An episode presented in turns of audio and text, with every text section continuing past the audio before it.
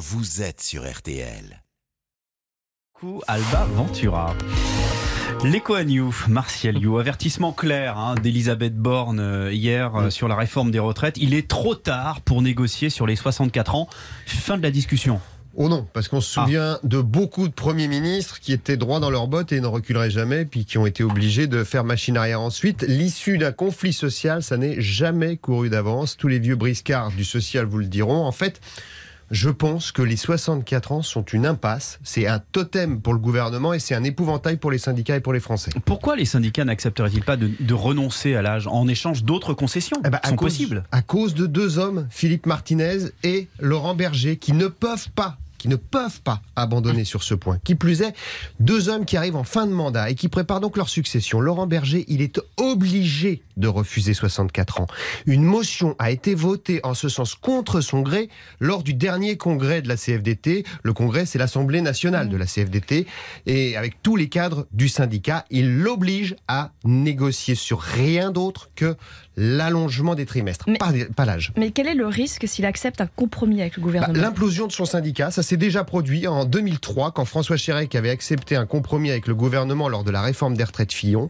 Dans la foulée, hémorragie de militants qui n'avaient pas compris et qui euh, avaient quitté les rangs.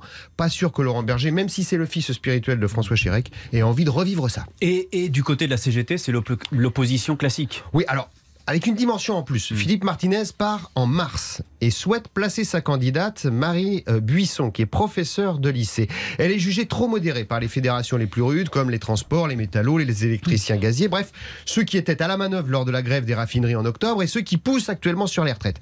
Si Philippe Martinez veut devenir faiseur de roi, ou de reine en l'occurrence, et imposer sa candidate, il doit remporter ce combat face au gouvernement. Accessoirement, pour Berger et Martinez, faire plier le gouvernement et surtout Emmanuel Macron, ce serait quand même un beau bâton de maréchal avant de partir. Et euh, Elisabeth Borne, elle pourrait encore bouger sur les 64 ans? Compliqué aussi, parce que si le gouvernement fait cette concession, ce sera pris, en tout cas perçu comme l'enterrement de toutes les ambitions de réforme. Et beaucoup pensent au gouvernement que ce sera aussi la fin du quinquennat. Potentiellement une dissolution derrière.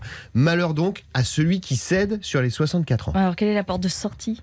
Alors il reste plus que l'obligation d'aller jusqu'à 172 trimestres pour partir à taux plein. C'est ce qui est prévu. hein.